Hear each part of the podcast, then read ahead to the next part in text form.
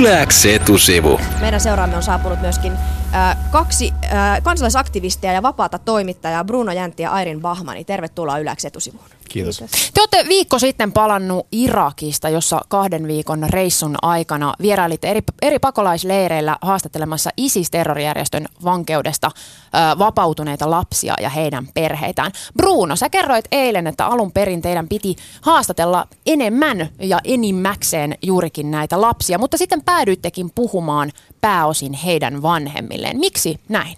No, usein näitä perheitä pidätettiin nimenomaan niin kuin kokonaan. Ja, että siellä oli äitiä ja useita lapsia. Um, ja miehet sitten erotettiin muualle. Um, nämä lapset olivat ehkä sellaisessa tilassa, että me vedettiin semmoinen johtopäätös aika nopea, että ei välttämättä ole hyvä, että me puhutaan, että monet niistä ei ole saanut edes mitään ammattiapua tai tällaista. Ja me päädyttiin puhumaan niin enemmän niille äideille, jotka tavallaan osas kertoa ikään kuin aikuisten tavoin ja aikuisten kielellä tästä vankeudesta niitä yksityiskohtia, joita me, jo, joista me haluttiin kuulla lisää. Eli se olisi ehkä ollut tarpeeton siinä vaiheessa kaivella niitä, availla niitä haavoja, jotka oli hädin tuskin alkanut, alkanut parantua siinä vaiheessa. Airin Bahmani, kerro vähän, että millaisia ne kohtaamiset lasten kanssa oli? Mitä, mitä ne lapset kertoi?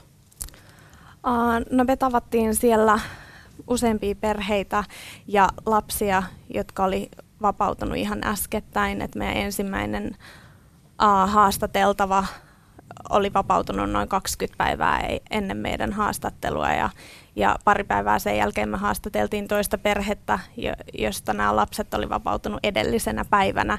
Et niin kuin mitä Bruno sanoi tuossa äsken, niin me ei loppujen lopuksi päädytty hirveän paljon puhumaan näiden lasten kanssa, koska ää, siinä olisi varmaan tarvinnut jotain ammattilaista siihen tilanteeseen mukaan. Puhutteko ja, nyt jostain niin kuin, psyykkisestä ammattilaisesta, vaikka psykiatrista joo, tai jostain kyllä. muusta tämmöisestä henkisestä? Kyllä, kyllä. Joo, että lapsilta on vähän hankala lähteä kysymään mitään yksityiskohtia uh, isiksen tekemistä rikoksista ja, ja heidän niin kuin, kokemuksistaan, että se jotenkin ei, ei tuntunut oikealta, mutta mitä nämä sit vanhemmat kertoi meille, oli, oli aikamoisia tarinoita, että et useimmat perheet ja tosiaan siis naiset ja lapset eroteltiin uh, miehistä ja, ja nämä lapset oli aika pitkälti näiden äitien kanssa niissä tilanteissa ja um, yksi näistä äideistä kertoi, että hänen poika vietiin jatkuvasti um, niin kuin tämmöisten siis isiksen koulutettavaksi. Ja kun me kysyttiin tarkemmin, että mitä tämä piti sisällään, niin um, he puhu tällaisesta siis niin uskonnollisesta koulutuksesta kuin sitten sotilaallisesta. Ja mitä tässä oli takana oli just tämmöinen, että, että siellä pyritään, tai ISIS pyrkii näiden jesiditaustaisten lasten uh, uskonnollisen identiteetin murtamiseen ja maailmankuvan niin kuin, muuttamiseen tämmöistä isistä ihannoivaksi. Että siellä sitten nämä äidit kertoo elämästä tämän vapautumisen jälkeen ja niiden lasten toiminnasta tämän vapautumisen jälkeen ja, ja aika paljon tämmöistä niin kuin väkivaltaa ja tota, siis jes, jesidirasismia paljon siis tällaista, että esimerkiksi kaksi sisarusta oli telottamassa heidän yksivuotiaasta sisartaan Siis että nämä jesidit oli, jesidilapset oli aivopesty tähän ISIS-propagandaan ja ISIS-kulttiin Joo, mukaan. joo. Et, ja itse asiassa me haastateltiin sitten tämän Sharian pakolaisleirin johtajaa, joka kertoi meille, että tämän pakolaisleirin akuutein ongelma tällä hetkellä nimenomaan on niin kuin lasten mielenterveysongelmat, nimenomaan niin kuin Isiksen vankeudesta vapautuneiden lasten mielenterveysongelmat. Puhutaan kohta vielä tarkemmin siitä, että mitä te oikein saatte selville, mutta ihan eka se, että miksi tämmöisiä entisiä ISIS-vankeja tai ISIS-järjestön, terrorijärjestön vankeudessa olleita ihmisiä on teidän mielestä ollut tärkeää haastatella? No ISIStähän on tutkittu jonkin verran ja, ja esimerkiksi Jesidin naisten kohtelu, seksiorjuus, myyminen, vuokraaminen niin edespäin. Tämä on saanut jonkin verran julkisuutta. Mutta me huomattiin, niin kuin Airinkin tuossa vihjaili, että aika siinä alkuvaiheessa ja niiden ekojen haastattelujen kohdalla, että tämä vaikuttaa olevan paljon järjestelmällisempää ja laajemittaisempaa.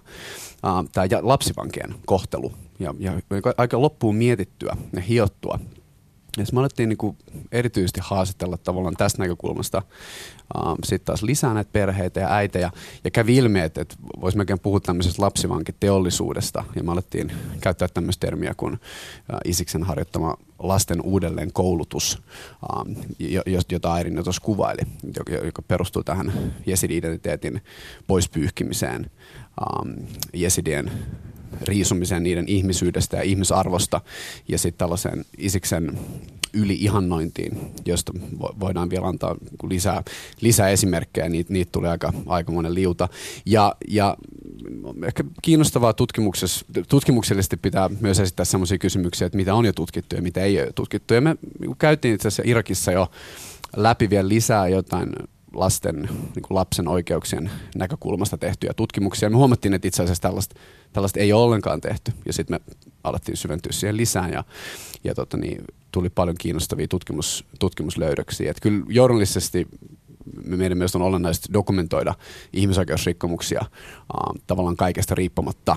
Ja me huomattiin, että tämä on jotain, mitä ei erityisesti tutkittu. Ja me ikään kuin jatkettiin niitä tutkimuksia sitten vielä niin erityisteholla sen jälkeen. Täällä Röngän Reetta Väyrysen Eve sekä meidän vieraat. Etusivun vieraana tällä hetkellä toimittajat ja kansalaisaktivistit Bruno Jäntti ja Airin Bahmani istuvat studiossa ja he ovat noin viikko sitten palanneet Irakista reissulta, jossa he kiersivät pakolaisleirejä ja tapasivat ISIS-terroristijärjestön vankeina olleita lapsia ja perheitä. Ja erityisesti jesidilapsia. Ketä ne jesidit nyt siis on? Um, jesidit on uskonnollis-etninen ryhmä ja ne on etnisesti kurdeja, mutta niin, niiden uskonnoll, niin siis identiteetti perustuu tähän heidän uskontoon. Ja heidän uskonto on saanut vaikutteita kristinuskosta, islamista, zaratustralaisuudesta ja manikealaisuudesta. Eli pieni vähemmistö siellä ö, alueella. Kertokaa vähän nyt niistä kohtaamisista niiden lasten kanssa ja sitten niin kuin sieltä niistä vanhemmista myöskin, kun vanhempia olette pääasiassa haastatelleet. Miten sinne ISISin vangiksi lapset päätyy? Suuri osa jesidi-vangeista Isiksen hallussa päätyi Isikselle näiden merkittävimpien aluevaltausten myötä 2014, jolloin, jolloin ISIS laajensi tämän, mitä he kutsuvat kalifaatikseen, niin, niin kuin hyvin aggressiivisesti ja lyhyessä ajassa Irakin Syyrian rajan yli Syyriasta Irakiin. Ja ihan muutaman kuukauden aikana äh, Irakissa tämä aiheutti valtavan pakolaiskriisin, siis puolitoista miljoonaa ihmistä kolmes kuukaudessa. Joutui pakeneen ja ISIS valtasi suuret alueet ja muun muassa niin kuin näiden jesideiden uh, ikään kuin pääasutusalueet, Sinjarin alueen etenkin. Ja näitä raakoja väkivallan tekoja alkoi kävi, siis, siis siellä ei tietenkään toiminut toimittajia, mutta kävi ilmi, että niitä alettiin niin välittömästi tehdä ja tällaisia siis ihan tuhansien ihmisten vangitsemisoperaatioita laittaa täytäntöön. Ja silloin jotain, mikä ei vieläkään saanut erityisesti huomiota, tosin se välillä välähtelee siellä täällä, oli se, että jesidit pelasti vielä niin kuin monin kerroin um, laajamittaisemmalta joukkotuhonnalta tämmöinen organisaatio kuin PKK, joka on Turkin, uh, Turkin kurdien kansanliike ja militanttiorganisaatio. Ja nämä Jesidin haasteltavat, joille me keskusteltiin, niin usein, usein toi itse asiassa aika alussa jo niissä haastatteluissa esiin sen, että PKK, ää, ei voi sanoa, että pelasti Jesidit, koska silti Jesidit on joutunut osittaisen joukkotuhonnan kohteeksi, mutta pelasti siis todennäköisesti tuhansia ja tuhansia Jesidejä joukkotuhonnalta. Um, ja näitä lapsia myöhemmin on moni, siis satoja, satoja jesidilapsia on tapettu, mutta niitä on myös pystytty ostamaan vapaaksi. Ja me, me huomattiin tässä, kun me keskusteltiin näiden perheiden kanssa, että, että tota, niin, niin näyttää siltä, tämä on osittain spekulointia, mutta mielestäni aika perusteltu, että, että myös kohtelemalla näitä lapsia näin, niin siis tämän, näiden niin ideologisten ja maailmankuvallisten tavoitteiden edistämisen lisäksi, niin tässä on ihan tällainen niin kuin rahanteko Uh, insentiivi takana. Eli uh, mitä karmivampaa kohtelua, niin sen enemmän uh, perheet ja muutamat rahastot, jotka, jotka tekee työtä tämän parissa, on valmiit maksamaan ostaakseen lapset ja perheet vapaaksi. Okei, eli ISIS tekee rahaa tällä lapsikaappauksilla. Kyllä. Niin, eli lapsia vangitaan, jotta saataisiin rahaa, kun Lapsi- heidät sitten ostetaan vapaaksi. Lapsi, lapsi vangitaan siis ylipäätään osana tätä niin sanotun kalifaatin laajentamisprosessia. Um, se on tällaista sunnalaista ylivaltaa, niin kuin ISIS sen näkee, um, vähemmistöjen dehumanisointia, mm, silmittömiä raakuuksia, joita sitten myös kuvataan, joita ISIS itse dokumentoi osana tätä tällaista psykologisodan käyntiä. Um, hyvin, hyvin karmivaa kohtelua, jopa niin karmivaa, että se ei välttämättä sovi edes, edes Yle Xlle tällä hetkellä. No kertokaa jotain Ja, esimerkkejä. Me voidaan kertoa jotain esimerkkejä, mutta mut, mut sitten sen lisäksi ikään kuin se päätekohta tai päätepiste on myös rahanteko, jolloin kymmenillä tuhansilla voidaan nostaa näitä ihmisiä vapaaksi. No siis mm, aikalaisen nivoutuu tällaisen niin kuin tiettyjen psykologisen kidutuksen käytäntöjen ja siis fyysisen kidutuksen käytäntöjen ympärille. Uh, ja osit, moni näitä lapsia, niitä operoidaan ryhmissä, uh, ja ne viedään pois perheiden luolta us, jo, joskus jopa viikoiksi, useiksi, use, Mhm. useiksi päiviksi yleensä. Ja mm, moni näitä lapsia tapetaan osana tätä, mitä me kutsutaan uudelleen koulutukseksi. Um, ja um, siis no, kidutusta, um, mm, silpomista, uh, pienten, pienten vauvojen tappamista.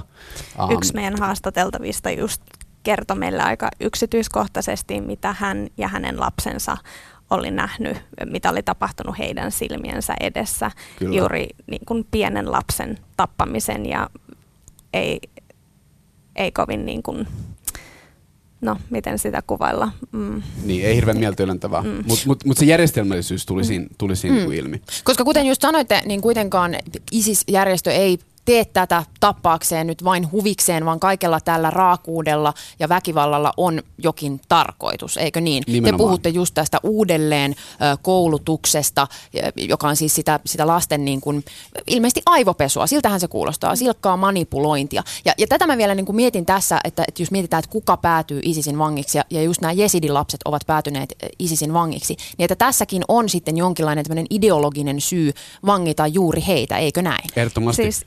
ISIShän on uh, hyvin systemaattisesti ja järjestelmällisesti valinnut kohteensa nimenomaan niin kuin etnisistä ryhmistä ja, ja uskonnollisista ryhmistä. Et Isiksen vangeiksi uh, ja kohteiksi on joutunut no jesidit, mutta myös siis uh, kristityt, uh, erityisesti shia-muslimit, uh, kakait, shabakit, hyvin monia eri ryhmiä. Ja itse asiassa Bruno nosti esiin tämän pakolaiskriisin siis Irakissa, että tuntuu ihan uskomattomalta, kun Suomessa puhutaan äh, Suomeen tulleista irakilaisista pakolaisista ja, ja näin poispäin, että kun just miettii sitä, että, että pelkästään vuonna 2014 tammikuussa, kun ISIS valtasi Ambarin provinssista Fallujahin kaupungin ja sen lähialueet, niin noin 500 000 joutui jättää kotinsa.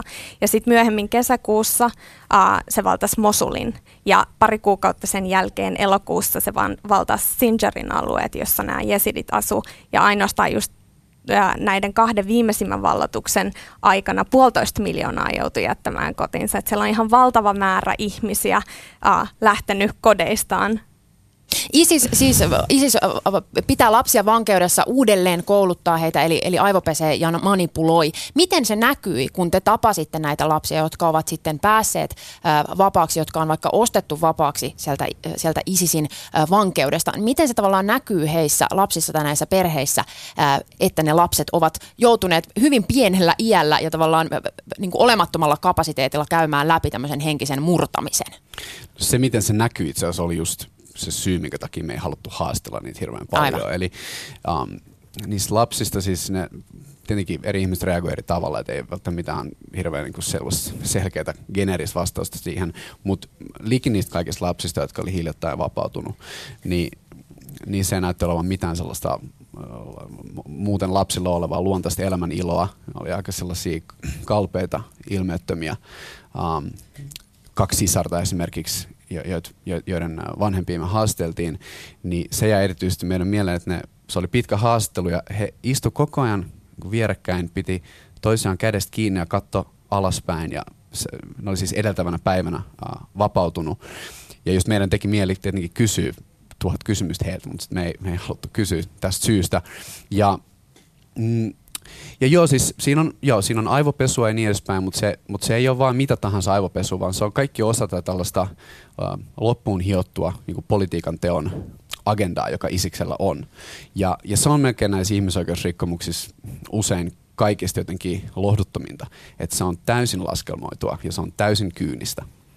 Ja, ja, tota, mm, ja joo, tosiaan siis Isiksen monet rahanteko väylät on, on tällä hetkellä menee uusiksi ja näyttää siltä, että ne pyrkii niin kuin entistä korkeimmilla summilla tai pyytää entistä korkeampia summia, suurempia summia näiden vankien vapauttamiseksi. Ja nyt kun puhuttiin noista hurista kokemuksista, joita lapsetkin niin kertoo, että mitä ovat kohdanneet ja nähneet jo tappamisia hyvin nuorella iällä, ja nyt, nyt kun ikään kuin tätä ISIS-terroristijärjestön niin kauheutta tuodaan ylipäänsä julkisessa keskustelussa esiin hyvin voimakkaasti, niin mitä te haluaisitte, että näillä havainnoilla, millaista vaikutusta niillä saadaan aikaan? Siis mitä nyt pitäisi tehdä, jotta tämä saadaan loppumaan?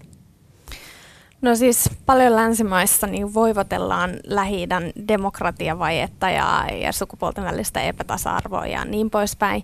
Mutta mikä jää just vähemmälle huomiolle on, on ne ruohonjuuritasolla toimivat järjestöt ja liikkeet, varsinkin liikkeet, jotka on nyt sotinut siis isistä vastaan.